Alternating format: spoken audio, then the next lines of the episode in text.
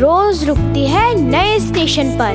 मिलाती है आपको एक नई कहानी और कई नए किरदारों से। तो सब सवार।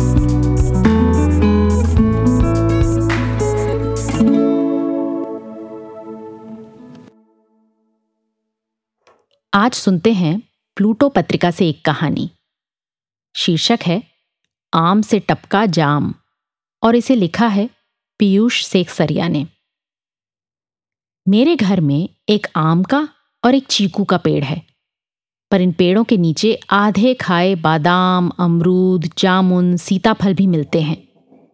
इन्हें देख मैं समझ जाता हूँ कि पड़ोसी के पेड़ पर फल पक गए हैं और चमगादड़ों की पार्टी हो रही है।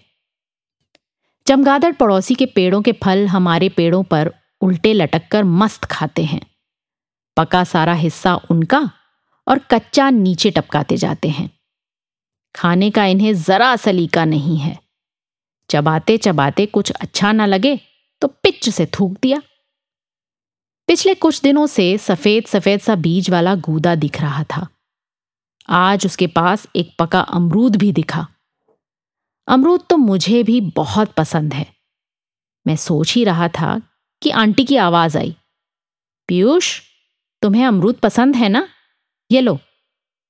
लो, अब मेरी भी पार्टी हो गई।